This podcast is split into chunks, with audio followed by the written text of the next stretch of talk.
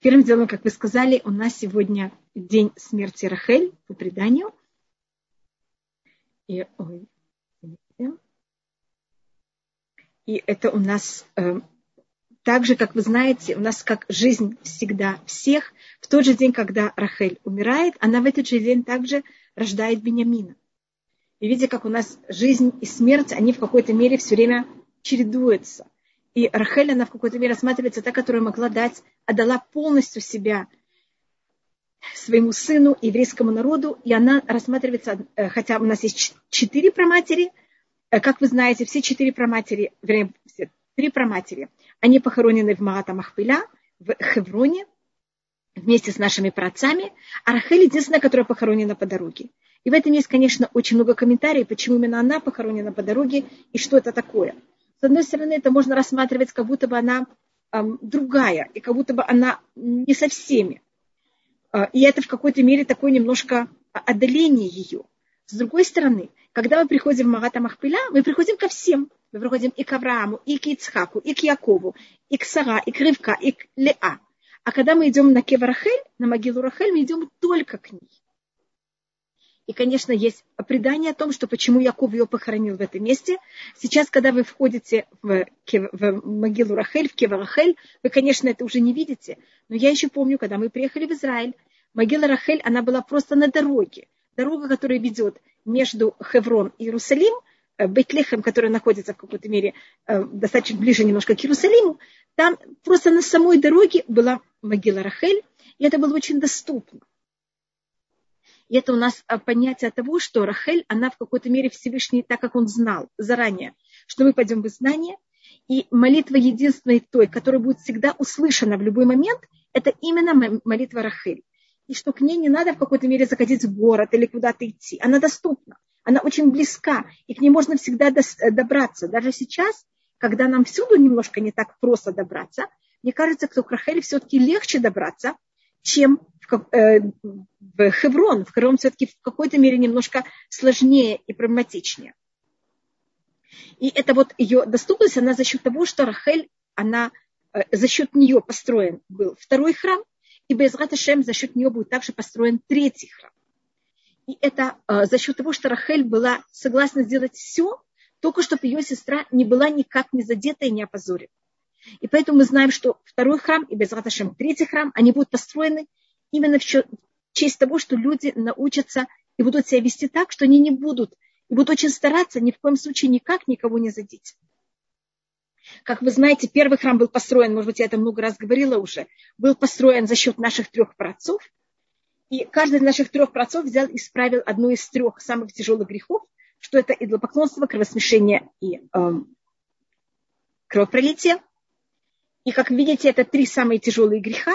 Может быть, э, э, э, кровосмешение – это неправильное слово, но это разврат и все, что с этим связано. То, что называется на иврите гилуя И у нас, и как видите, у нас три праца и три самых тяжелых греха. И вот три, каждый из наших працов, они в какой-то мере, один из этих трех грехов в какой-то мере как-то взял и исправил. И когда евреи взяли и переступили эти три вещи, первый храм был разрушен, потому что это была основа первого храма. И когда евреи идут в изгнание, у нас есть мидраж, очень известный в Тихале книги Иха, в, в мидраж к вступлению книги Иха, как Авраам приходит и просит за еврейский народ. И, все, и говорит Всевышний, я же выдержал 10 испытаний в честь тебя. И Всевышний говорит, да, ты выдержал 10 испытаний, а евреи взяли и переступили 10 э, заповедей. Поэтому 10 вышли за 10, и нет, еврейский народ за счет тебя не будет спасен.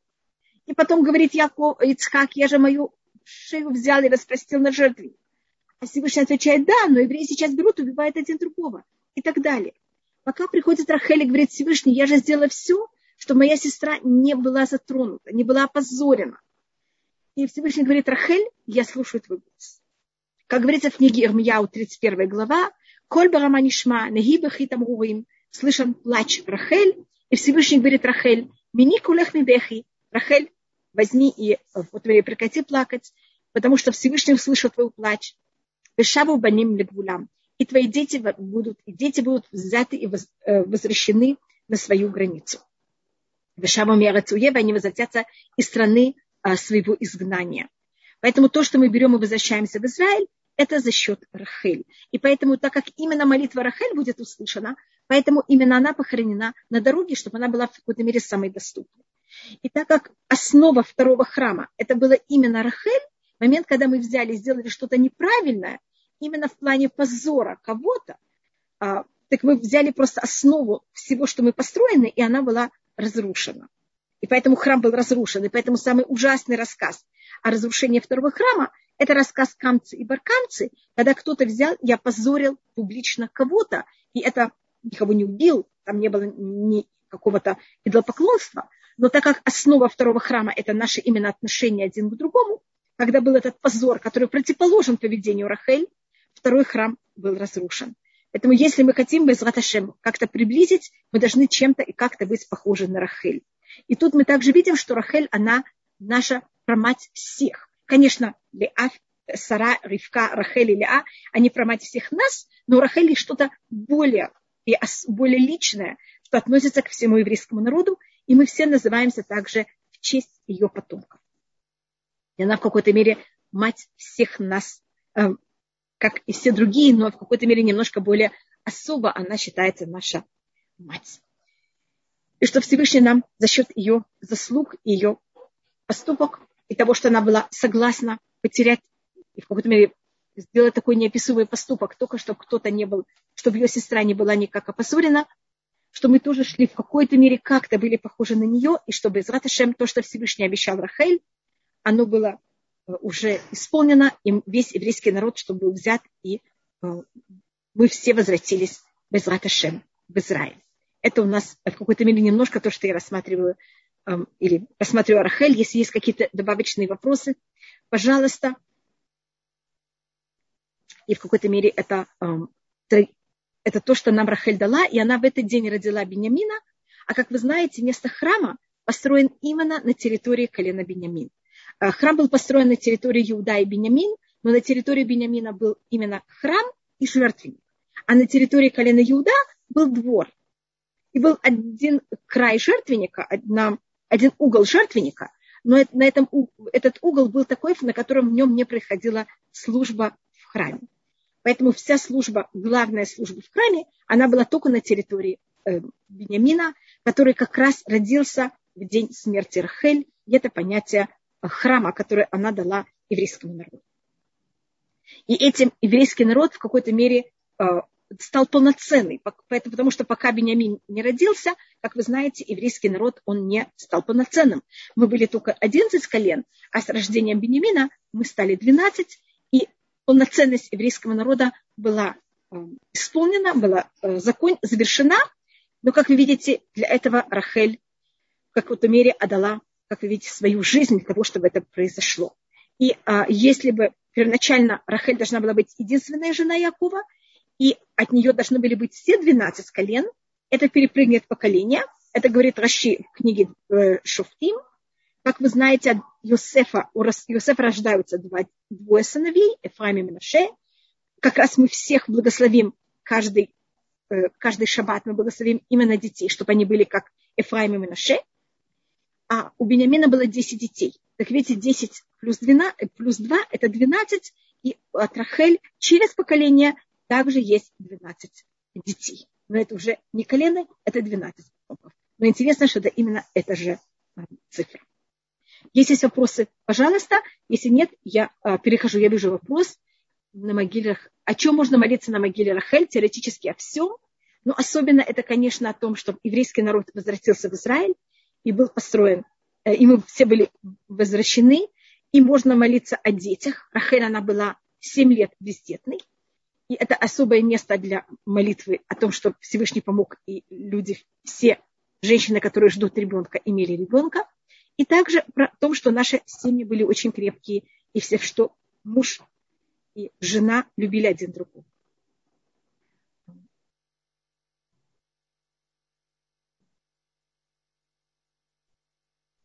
Меня спросили Рахель и Рахилют. Есть ли связь и э, нет между, извините, что это говорю, между Рахель и Рахилют у нас нет связи, потому что очень большое спасибо, очень хороший вопрос. Просто Рахель пишется с хетом, а Рахилют пишется с хав. Поэтому у нас тут буквы, они, это не то же самое корень на иврите.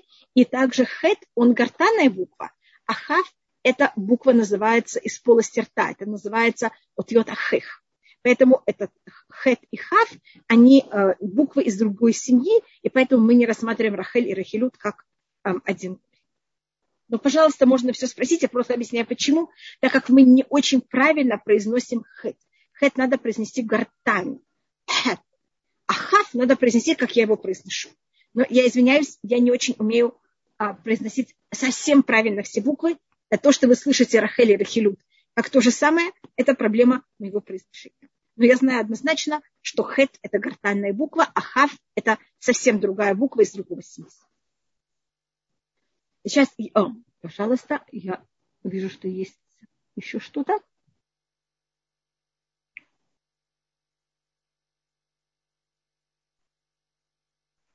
Извините. И сейчас я возвращаюсь э, к Хумашу, и мы сейчас находимся в 13 главе книги Шмот, 11 посуд. И у нас э, повторяется примерно то, что мы уже видели в 13 главе до этого. У нас тут есть две, э, два отрывка, которые говорят о том, что мы должны, э, что будет, когда Всевышний нас возьмет и приведет в Израиль. Я читаю 13 глава, 11 посуд. Ваяки биахашем эраца кнани. И будет, когда Всевышний возьмет и приведет тебя в страну кнани, кнанитян. Кашар нишбаля хавеля ботеха как он дал клятву тебе и твоим предкам, и он даст это тебе хотя в Израиле, как вы знаете, проживали семь народов, но мы всех семь называем кнанитян, потому что они в какой-то мере были также их потомки, и также э, кнанитяне – это в какой-то мере общее название всех э, следующих также шести народов, и поэтому они все называются Кна.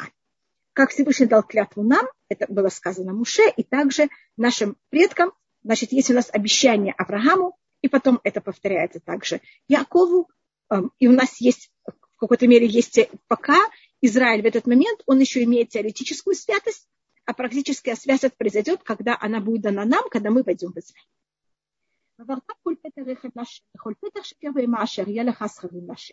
И когда мы, и тут у нас вопрос, это 12 глава, с какого момента начинается эта мецва.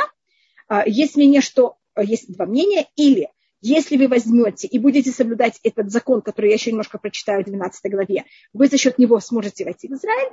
Или имеется в виду, что только с момента, как вы входите в Израиль, у вас есть эта мецва, которая говорится в 12 посуке. И это, что вы должны взять и каждого первенца, который откроет матку, может быть, мы уже рассмотрели, значит, только ребенок, который рождается естественно, это может быть ребенок э, женщины, первенец э, женщины или э, животного, он должен быть взят и отдан Всевышнему. Если ребенок рождается кес, э, кесарем сечением, а, тогда нет этой митцвы. Потому что говорится коль петер И это не первенец отца, это именно первенец матери. Выхоль петер шегербейма, и то же самое первенец э, животного, который будет тебя, только если это мужской пол. Эм, животных это имеется в виду только а, три сорта животных. Что это имеется в виду? Э, если это корова, овечка и козочка. Эм, и почему это так? Так как когда мы были в Египте, как вы знаете, все первенцы в Египте, они погибли, а мы остались живы, и а первенцы еврейского народа остались живы, и поэтому первенцы еврейского народа должны ощущать, что то, что они остались живы, это такое чудо, и ощущать и помнить это чудо. И добавочная вещь у нас в иудаизме, мы должны помнить, что все от Всевышнего, и поэтому любая первая вещь, мы понимаем, что она дана Всевышним. Но так как все от Всевышнего, если мы в какой-то мере не можем все отдать, а то у нас просто мы люди. И поэтому то, что мы берем и символически делаем, это даем каждую первую вещь. Это первый ребенок, который самый дорогой родителям, это первое, что у них есть.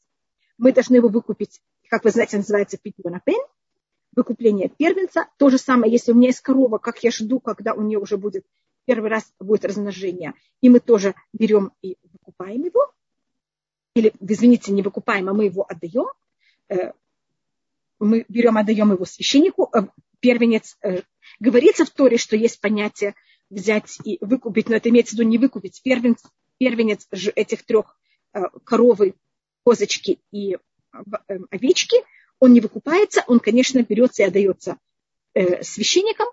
В наше время это большая проблема, потому что священники, их, надо его принести в жертву, а священник в наше время не может, Это целая вещь, что если у кого-то есть животное, э, и оно еще никогда не родила и должно родить, посоветуйтесь с Равом, что надо делать в такой ситуации, для того, чтобы э, не было, извините, что я говорю, проблема, было бы очень хорошо, чтобы построен храм, и можно было взять бы его и принести, э, отдать его священникам, и чтобы священники могли его взять и принести в жертву.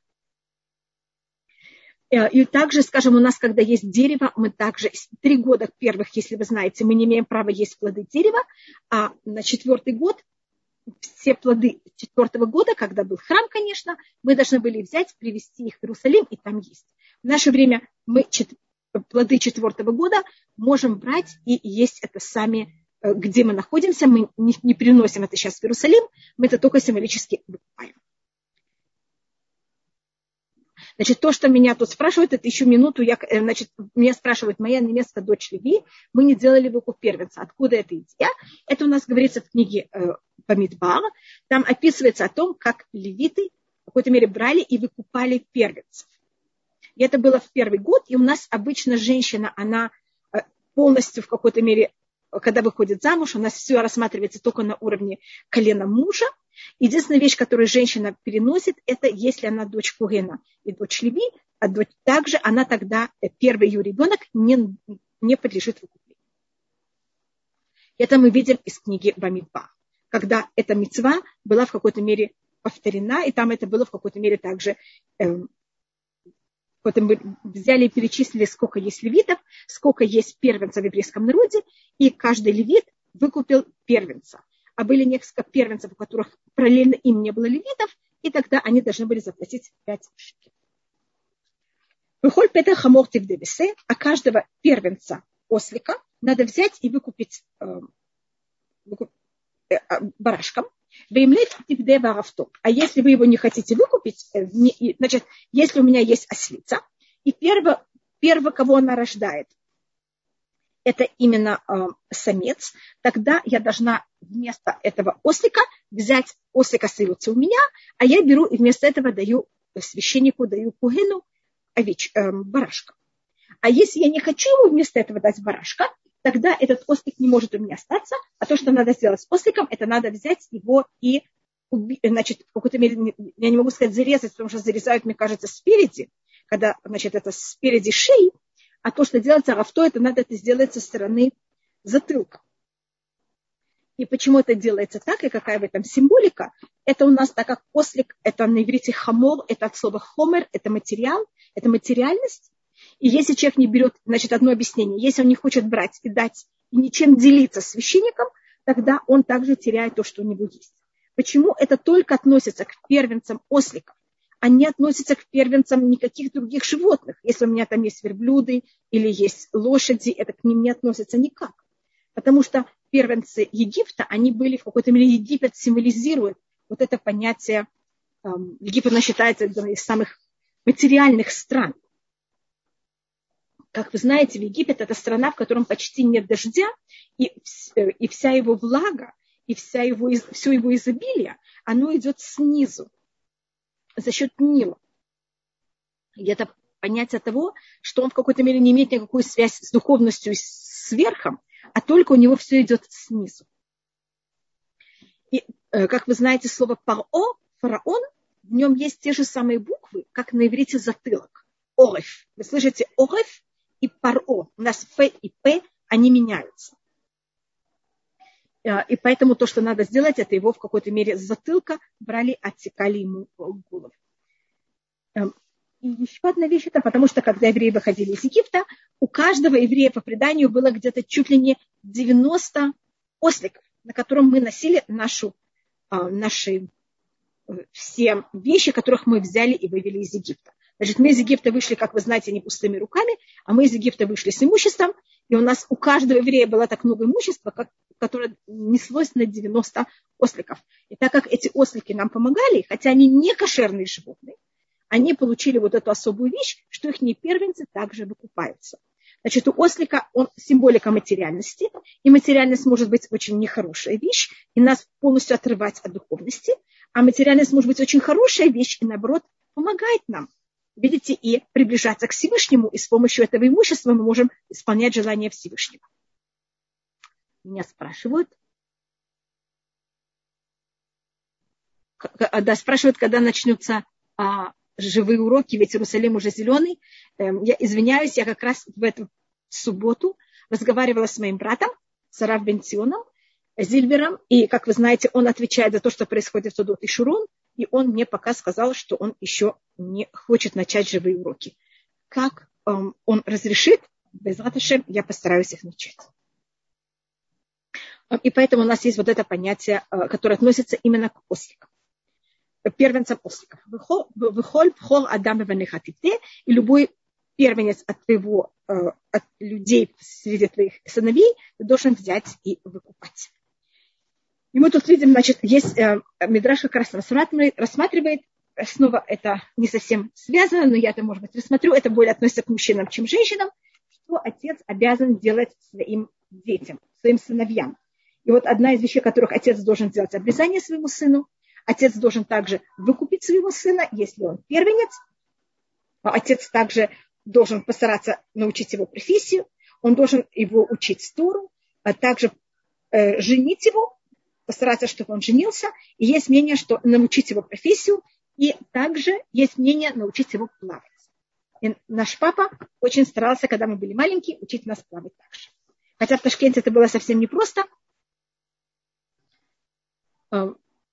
так как, э, как вы знаете, там не было отдельных пляжей, и папа, э, с одной стороны, чтобы это было не опасное место, чтобы мы, я была маленькой девочкой, моя младшая сестра Зефали Браха, а с другой стороны, в какой-то мере это он считал свою обязанность, как написано в Торе, научить своих, а, хотя написано сыновей плавать, но папа считал, что это распространяется также на девочек, и он нас старался также научить плавать.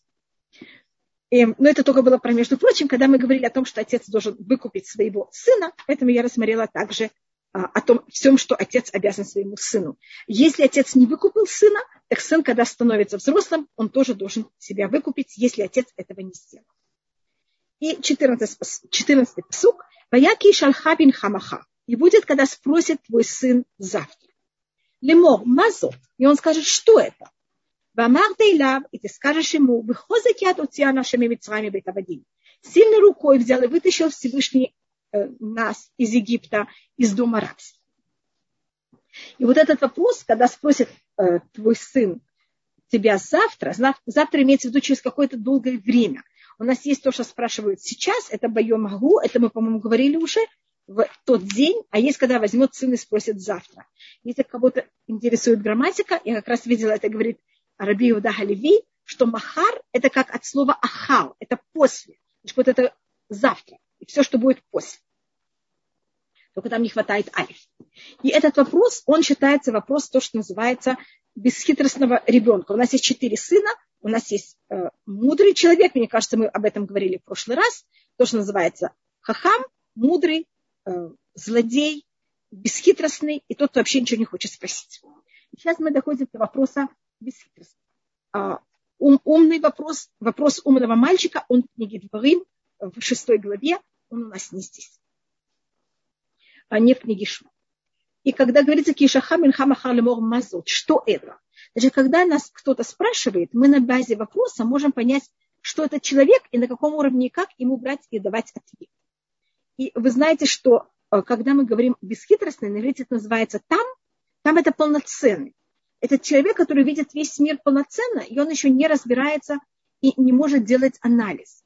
Вы знаете, что маленькие дети сначала, у них все мужчины это папа, или все кошки, или все, что ходит на четвереньках, это или кошки, или собаки.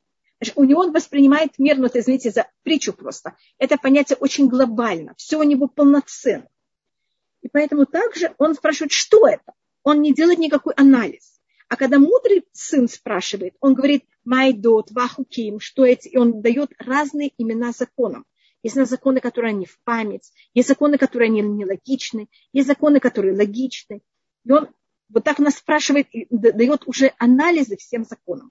А бесхитростный, он видит, что мы что-то делаем и спрашивает, что это. И так как он на базе его вопроса, я могу также понять, кто он такой, и я также понимаю, как ему ответить. И поэтому также ему отвечаем, в очень глобальном понятии, и мы ему говорим, сильной рукой Всевышний нас вывел из Египта, из дома рабства. Бейки к шафа роли шальхейну. Было, когда был фараон взял, э, ожесточил себя и для того, чтобы не отсылать нас. Поярок Ашем коль пхор берец Мицраим, и взял и убил Всевышний каждого первенца в стране Египта, мипхор Адам от первенца человека, от пхор бейма до первенца животного, Алькена не зувех лашем коль петереха масфарин, поэтому я беру и приношу в жертву Всевышнему все, всех первых эм, мальчиков, это имеется в виду, вернее, может быть, даже более точно самцов. Это, как вы знаете, то, что я вам сказала, что если это первенец этих трех сортов животных, и именно эти три сорта животных, они могут быть жертв. Потому что, скажем, там оленок или другие дикие животные, от них запрещено приносить их в жертву. И то, что мы можем принести в жертву, это только вот семейство коровы, козочки и, э, овечки. Именно только от них мы первенца также приносим в жертву. Выхоль проба на Ивде, и каждого первенца из моих сыновей я буду выкупать. Только если это первенец со стороны матери. А если это от животных, значит, я вам говорю, мы отдаем их священнику, и священник должен их принести в жертву, и тогда их есть. А я видела, что есть какой-то вопрос. Кто-то поднял руку, или уже нет, я не знаю.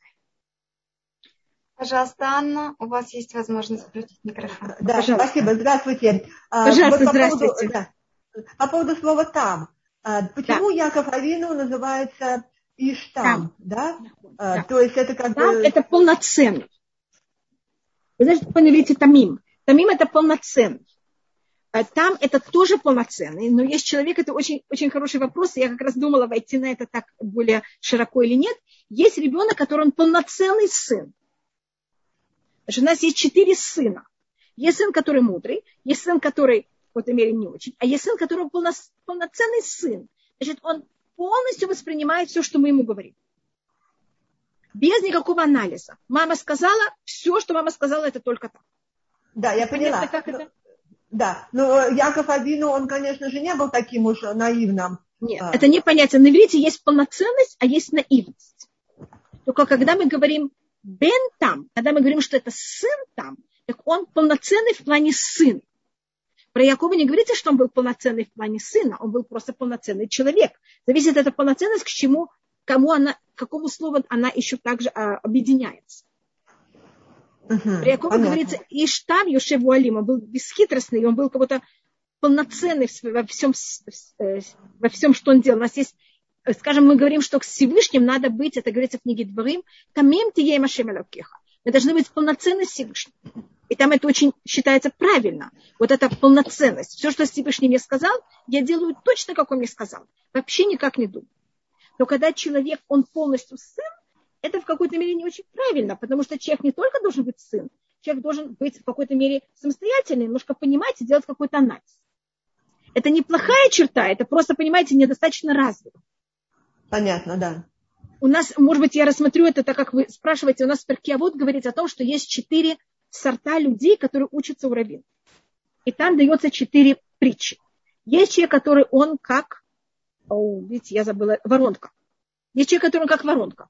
Что такое воронка? Э, входит, все, что вливается, выливается. Входит в одно ухо, входит в другое. Такой человек называется воронка. Есть человек, который он как э, сито. Сито это значит все, значит, есть там два сорта сит. Есть сито, которое, то, что остается в сите, это хорошее, а то, что падает, это то, что не нужно нам. Это какой-то умный человек, это человек, который делает анализ. А есть человек, который наоборот, у него в сите остается то, что не надо, а все, что надо, идет вниз. Это как вы знаете, вы берете через марлечку и процеживаете что-то. Именно то, что у вас остается в марлечке, это никому не надо. Это называется машамеры. Это какой-то совсем, понимаете, у него остается только все глупости с урока а вся мудрость у него в какой-то пропадает.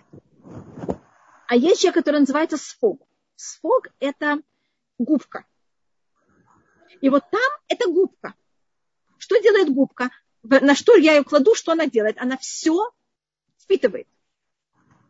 И у нее нет никакого анализа. Нет никакого деления. Так вот там он как губка. А хахам, он как напа.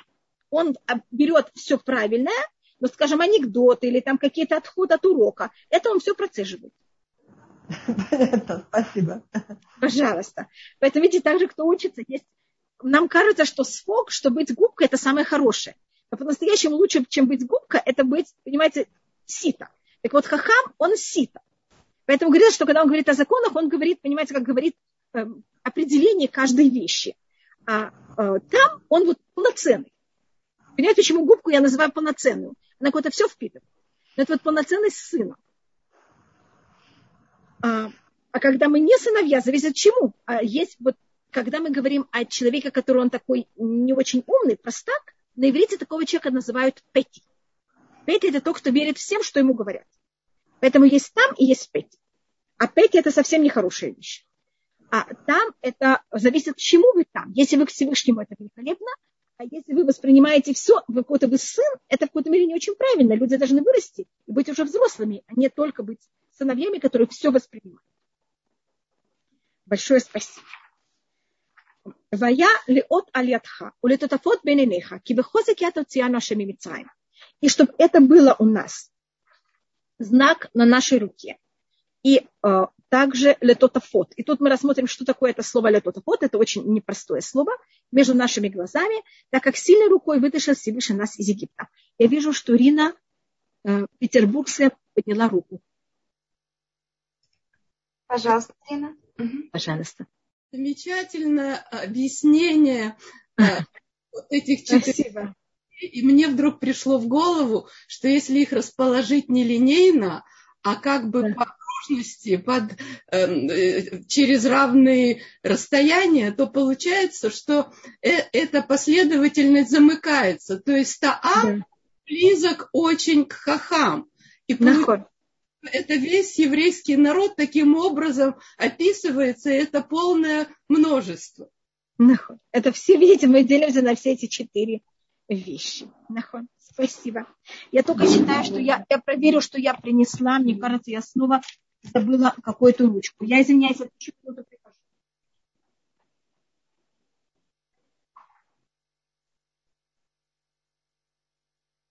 Дорогие участницы. Пожалуйста, я тут ее положила и просто никак не могу найти. Я извиняюсь.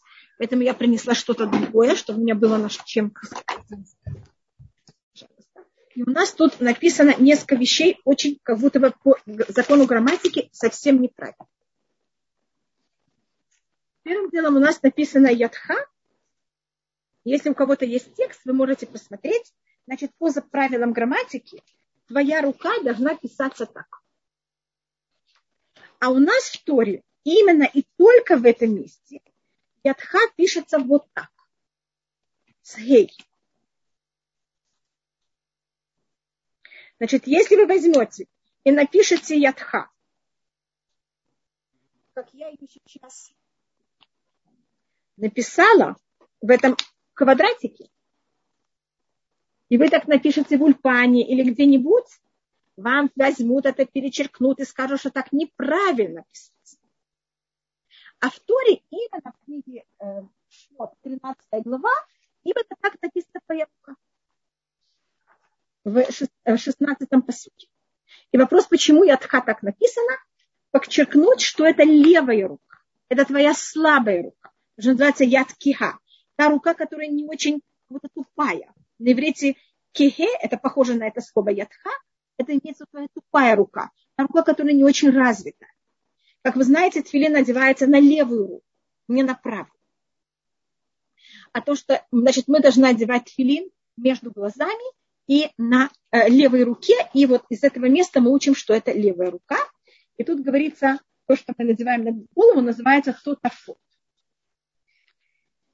Это э, слово, оно имеет очень много объяснений, и тут мы рассмотрим, может быть, одно из первых. Одно, первое объяснение тотафот, это приводит Раши, что он делит это слово на два, и он говорит, что, э, значит, вы знаете, что сначала все говорили на иврите, Потом от иврита произошли все языки, и чем языки отдалились от иврита дальше, тем они изменились. Мы даже можем проследить в некоторых случаях, как они изменились и через какие языки это прошло.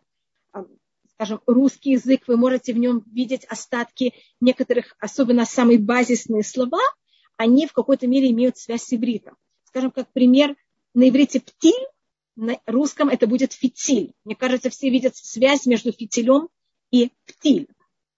А, мешок, а на иврите это будет сак. Вы знаете, что ше и се у нас меняются.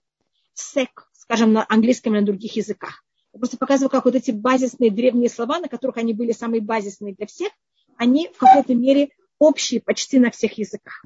И у нас там есть еще эм, также, также некоторые правила грамматики, которых можно показать, и просмотреть еще другие слова, как мы можем видеть их эм, общие понятия. И тогда э, есть слова, которые они имели значение на иврите когда-то, и они были в какой-то мере на иврите также имели это же объяснение, а потом с иврита они в какой-то мере, это их значение в какой-то мере было забыто, а сохранилось в других совершенно языках. И тат на одном языке это тоже символика двойки, и пат это символика двойки. И тогда, если я рассматриваю тат и пат, как это говорится совсем на других языках, хотя это было взято первоначально с иврита, это у нас возьмет вместе четыре. Значит, фотофор это значит четверка. И если вы знаете, тфилин, который находится на голове, они поделены на четыре. Я не знаю, если вы видели тфилин. Если нет, может быть, я возьму сейчас нагло тфилин моего мужа. Извините.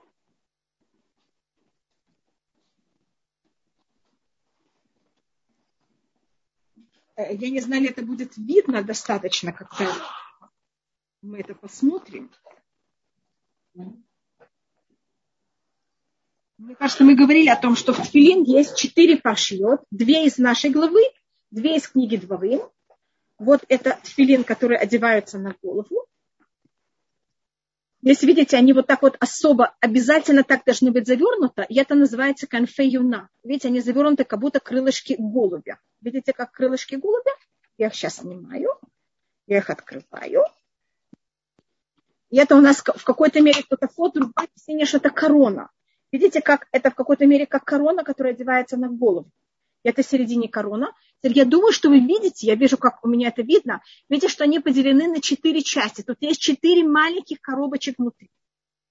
Только они здесь шиты, а если я вот это открою, вы там увидели четыре маленьких коробочек, и в каждую коробочку вложен другой свиточек. И на тфилин, если я уже показываю, посмотрите, видите, тут щин с четырьмя рожками. Видели когда-то такой интересный щин? А тут у нас щин с тремя рожками, как нормальный обычный нащин.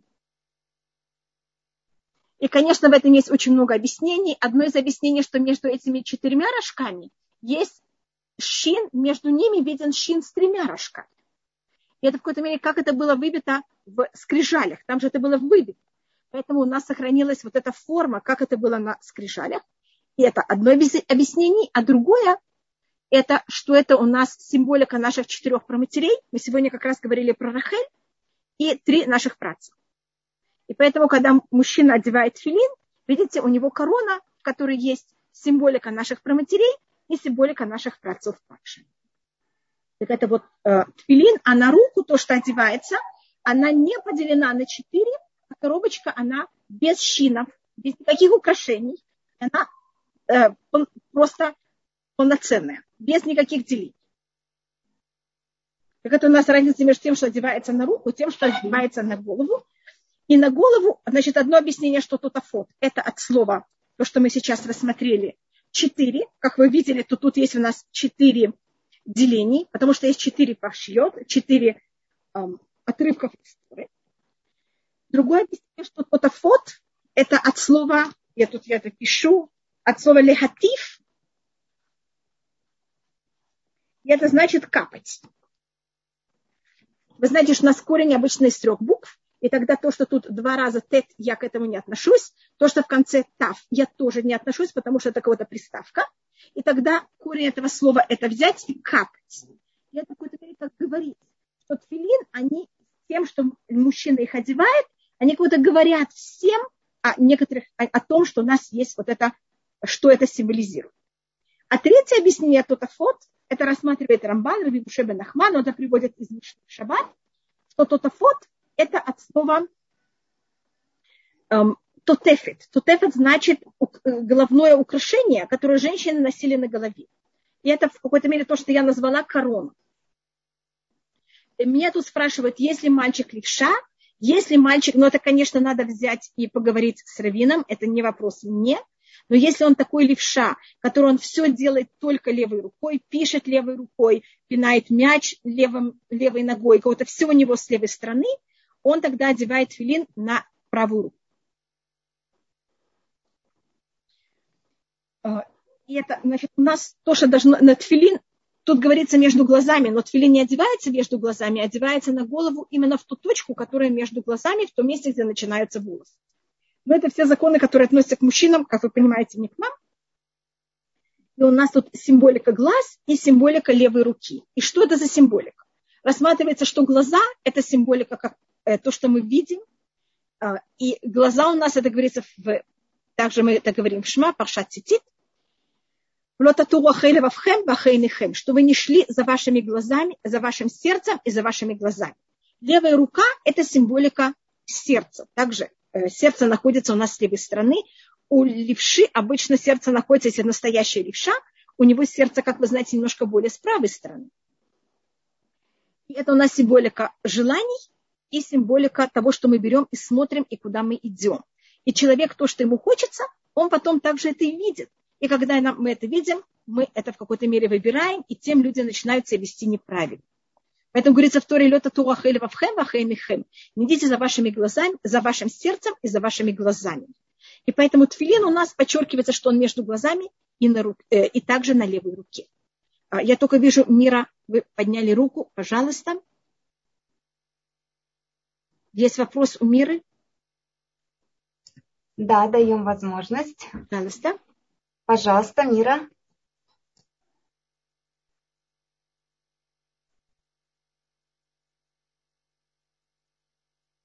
Да, Мире дана возможность включить микрофон. Может, она сейчас разберется, как это сделать.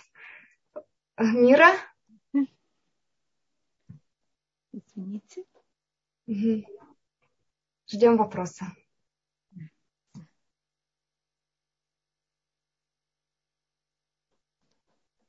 Пожалуйста, если, если вы сможете это сделать потом, тоже, пожалуйста. Я вас спрашиваю, unmute.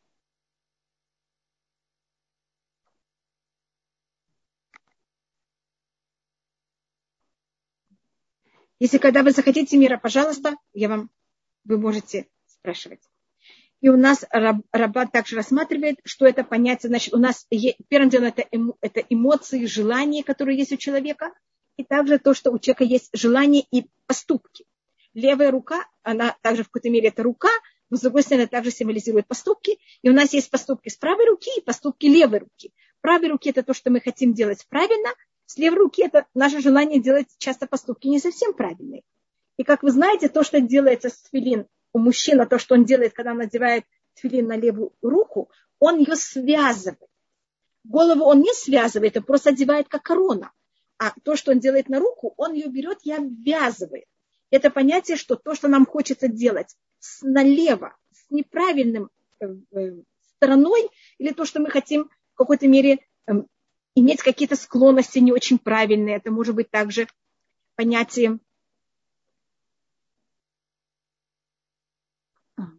и, и также он в какой-то мере, у него есть э, склонность не делать неправильные вещи, они в какой-то мере это то, что надо взять на руке и связать. Меня спросили, есть ли коронки. Конечно, есть коронка и на щине с четырьмя, и есть коронки на щине тоже с тремя. Коронки тут у них а, в, любой, в обоих щинах точно так же. А просто меня попросили, так я только э, показала. И рассматривают нас Рамбан. Тут есть очень известный Рамбан, который он э, цитируется всегда и он считается основа веры э, и в какой-то мере как мы относимся ко всему, и он это как раз рассматривает на это место, на этот посук. Есть даже люди, которые учат этот рамбан э, наизусть в какой-то мере для того, чтобы понять, что это. И это понятие того, что когда мы выходили из Египта, значит, для чего мы должны взять и носить филин, мужчина должен нести филин на руке и, на, эм, и между глазами, для того, чтобы он помнил то, что говорится, что Всевышний сильной рукой взял и вывел нас из Египта. Почему это надо так помнить? Это спрашивает также Сефарахинух. Почти все законы, которых мы делаем, мы говорим о том, э, что это все память выхода евреев из Египта. А, я только останавливаюсь, меня спрашивают, почему Всевышний сделал так, что есть левши, у нас как раз это связано с нашим днем, поэтому я к этому немножко более серьезно, э, более широко отношусь. Может быть, я уже говорила об этом. В Танахе у нас есть два человека, два раза относятся к левшам. Оба случая, они в книге Шуфтим. В обоих случаях это потомки колена Бенямина, который как раз родился только сейчас, только много лет назад, сегодня. И это у нас один из них, это был э, Эхуд бен Гера, и потом опис это в книге Шуфтим в самом начале. И в следующий раз описывается в конце книги Шуфтим, в 20 главе, о том, что там было 700 парней из колена Бенямин, которые могли стрелять и попадать точно, а, даже волосок не промахнуть, и все они были левши. И, какая, и что это символизирует? у нас в иудаизме правая рука символизирует милость, левая рука символизирует суд.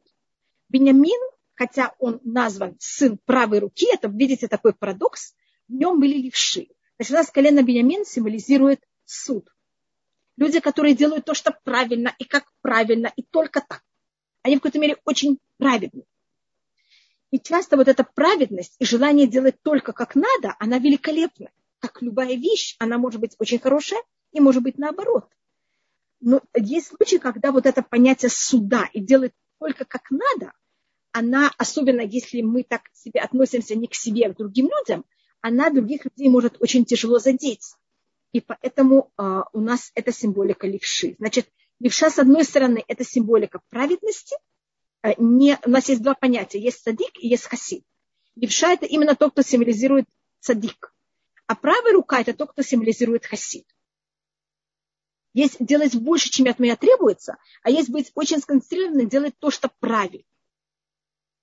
И если в какой-то мере что-то кто-то сделал неправильно по правилам, а, все, мир разрушается. Это то, что нас символизирует левша. Так, с одной стороны, это очень хорошие люди, они очень строгие, они очень правильные. Но, с другой стороны, это очень тяжело также. Особенно, когда это, как я вам говорю, направлено к кому-то другому. Но это вещь, которая очень нужна. И без нее также мир не может существовать. Поэтому нам обязательно должны быть у нас также левши. И видите, одна двенадцатая еврейского народа, это колено Бениамин, у них есть левши. Это должно быть только вот правильной пропорции, как любая вещь. И когда Всевышний нас брал и выводил из Египта, Всевышний нам сделал неописуемые чудеса. И, и, и очень важно, что мы эти чудеса помнили. Эти чудеса у нас считаются основа нашей религии. И это специально был выход евреев из Египта до дарования Туры. Потому что во время дарования Туры нам Всевышний скажет, я Всевышний. И мы должны принять его законы. Для того, чтобы принять законы, это называется у нас мицвод это указание, мы должны заповеди, мы должны до этого знать, что есть Всевышний. И, он, и Всевышний себя раскрыл, когда э, он делал 10 казней в Египте и проявлял себя в Египте. И, э, и на базе того, что было в Египте, это в какой-то мере основа всей нашей веры. И поэтому все законы, которых мы делаем, почти все законы, они всегда память выхода евреев из Египта. Я сижу в суке в память выхода евреев из Египта. Даже Роша Шана – это в память выхода евреев из Египта.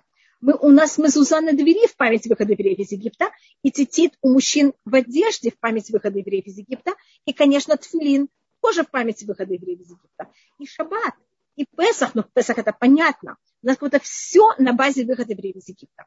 И что показал выход евреев из Египта? Тут мы рассмотрим пять точек. Первым делом это, когда был сотворен мир, никого не было. И Всевышний сказал 10 изречений, и мир стал в течение 7 дней. А, но тогда не было свидетелей, что это было так. А во время, когда это было 10 казней Египта, видите, 10 изречений превратились в 10 казней. И 10 казней Египта показали, что Всевышний, он правит над всем миром, потому что только тот, кто правит над всем миром, а, он может изменить все, что было в мире. И это только тот, кто создал весь мир. Может, кто, кто не создал весь мир, не может настолько, настолько взять и все менять, и быть кого-то хозяином всего. Так это понятие того, что Всевышний сотворил мир. Поэтому он не может менять и делать в нем все, что он хочет. Вторая вещь, может быть, это то, что были тогда э, греки особенно. У них было такое понятие, что да, есть сила, которая все сотворила, но потом он оставил мир на произвол. Или как, можно сказать, он завел часы, и сейчас все крутится. Поэтому в греческой философии было очень важно вот это понятие, что есть круг. Круг это место, это в какой-то мере такая форма, которая в момент, когда я ее завожу, она в какой-то мере крутится сама. и которой у нее нет ни начала, ни конца. Даже там рассматривалось о бесконечности. И то, что Всевышний взял и проявил, и египтяне были наказаны, а евреи в этом же месте не были наказаны, это показало, что не только Всевышний правит миром, не только, извините, что он сотворил мир, а он тоже знает все, что происходит. Это то, что называется Ажгаха. Значит, это сотворение мира, это то, что Всевышний знает, что происходит в мире, и не только знает, но он также вмешивается и правит мир. Понимаете разницу между того, что кто-то сотворил, и тем, кто правит. Потому что может кто-то сотворить и бросить это и оставить. Это идет само на произвол. А Всевышний показал, что он сотворил, знает, что происходит. Это называется Едиа и Хашгаха. Он наблюдает на том, что происходит, и вмешивается. И он только один, который весь мир под его, в его руках, это называется Ехолет. У него есть безгранная возможность, и никто и ничего нет, кроме него, который может его как-то остановить. И даже 10 казней, можно их поделить, может быть, когда мы говорили о этих 10 казней, они, в какой-то мере, каждая из этих трех, она показывала одну из этих, и доказывала одну из этих вещей. Тут есть еще добавочная вещь. Значит, тут мы доказали, что есть Всевышний, он сотворил мир, награждает и наказывает, что это очень важная точка. Потому что когда мне даются законы, если никто на это не наблюдает, я их соблюдаю или нет, вы знаете, это очень тяжело их соблюдать, когда они а, даны без какого-то отношения кого-то другого к тому, буду я это исполнять или нет. Поэтому есть понятие, что если ты их соблюдаешь, есть награда, а наоборот, есть наоборот. И Всевышний кого-то знает, что и кто, и как каждый себя ведет. А то давать законы, это в какой-то мере бессмысленно, если нет никого, кто будет наблюдать о их исполнении. И есть у нас еще одна вещь, что если нам даются законы, мы должны знать, что есть связь Всевышнего с человечеством, и есть какая-то связь между нами. И нам могут быть даны какие-то правила, что такое правильно, что такое неправильно. Откуда я могу знать, что такое правильно и что такое нет? Откуда я могу знать, что Всевышний хочет от меня и что он не хочет от меня? Может быть, это кто знает, что правильно и что нет. Поэтому у нас есть еще одно понятие, что это прочество. И Тура тоже была, это часть прочества. Всевышний же нам дает Туру на уровне прочества, что нам говорится 10 заповедей. Если я как человек слышу слова Всевышнего, это то, что и называется прочество. И как Всевышний доказал, что есть понятие пророчества в Египте, каждый раз Муше перед каждым наказанием, перед каждой казнью, перед почти всеми казнями, Муше приходит к фараону и говорит, что будет завтра. Он предупреждает даже по одному мнению три недели заранее, что будет происходить, и когда фараон хочет, чтобы что-то прекратилось, он говорит Муше и договаривается с Муше, Муше разговаривает с Всевышним, и казнь прекращается. Значит, этим было доказано не только, что Всевышний правит миром и наблюдает над всем, его сотворил, и у него есть возможность и влияние на все, но также Всевышний имеет связь с человеком и может разговаривать с человеком и передавать человеку его желания. И это понятно, почему это так важно перед дарованием Туры. Когда нам было доказано, что есть понятие прочества, и есть желание Всевышнего, которое он передает человеку и передает человечеству. И как говорит Рамбан, Всевышний не будет больше делать, значит, Всевышний себя раскрыл во время выхода евреев из Египта и в Египте, и тогда была дана Тура, а больше Всевышний будет себя раскрывать перед каждым поколением. Это в какой-то мере такая притча, можно сказать, что, скажем, если вы там врач или вы получили какой-то другой диплом, так вы делаете экзамены и получаете ваш диплом, но потом каждый, кто к вам приходит, не может вам еще раз заново дать экзамен и спросить вас, знаете ли вы все это. Вы один раз дали экзамены, получили диплом, и это уже навсегда. Только если переезжаете в другую страну, может быть, вас может, могут проверить ваш диплом и попросить экзамен заново. Но у Всевышнего, как вы знаете, нет такого понятия. Значит, Всевышний нам кого-то раскрыл себя и всему миру во время выхода евреев из Египта, и это кого-то навсегда. Поэтому это наша основа всей нашей веры. И продолжает Рамбан, от чудес открытых, которых были в Египте, это у нас понятие единственного периода, которое это было в Египте, и когда мы находились в пустыне, что у нас были открытые чудеса. Открытое чудо значит чудо, которое против вообще всех понятий физического мира. И также, что есть заранее предупреждение прока, что эта вещь произойдет. А как вы знаете, в Египте было предупреждение от Муше о том, что это произойдет. И когда это заканчивалось, тоже были случаи, когда было предупреждение Муше. И это были вещи вообще в никаких рамках природы. И от этого мы должны понять, говорит Рамбан, и научиться, что все, что есть в этом мире, это все рука Всевышнего. И у нас есть, конечно, понятие открытые чудеса, есть понятие скрытые чудеса. А все в мире это скрытое чудо. Потому что только разница между открытым чудом и скрытым, что открытое чудо – это вещь, которая она выходит за грани того, что мы привыкли, и цикла, а скрытое чудо – это то, что происходит все время.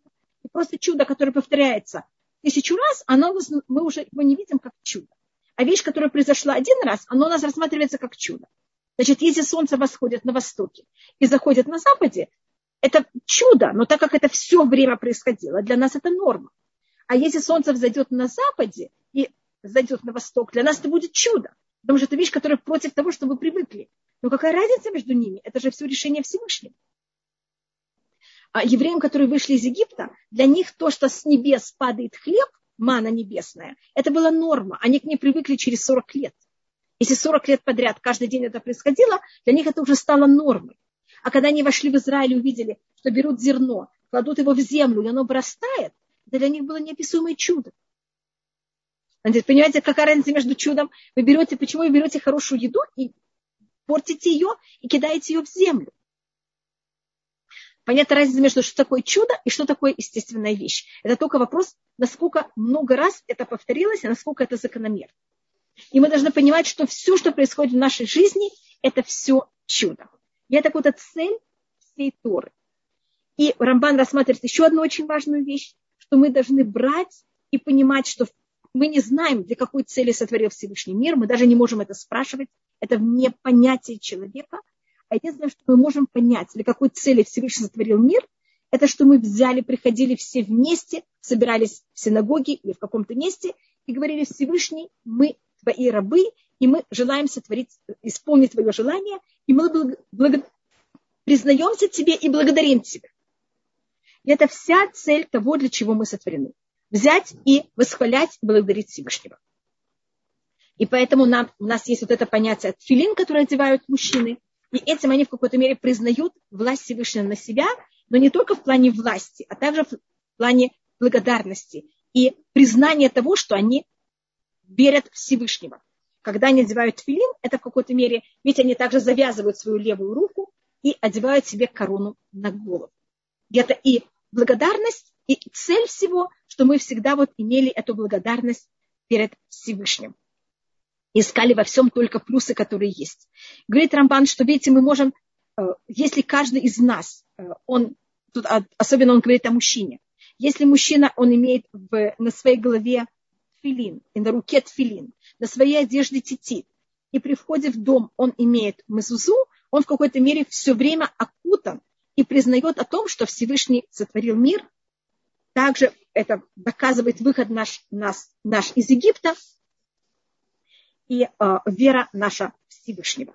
И мы должны каждый день, каждое утро и каждый вечер помнить о том, что мы вышли из Египта. Потому что это в какой-то мере базис нашей веры, и так как это базис нашей веры, мы это берем и повторяем не только все праздники, они в честь этого, а также каждый день мы себе это напоминаем.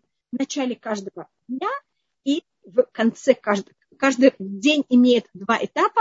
У него есть период света, период тьмы. И каждый раз, когда начинается период света, мы вспоминаем о том, что мы вышли из Египта.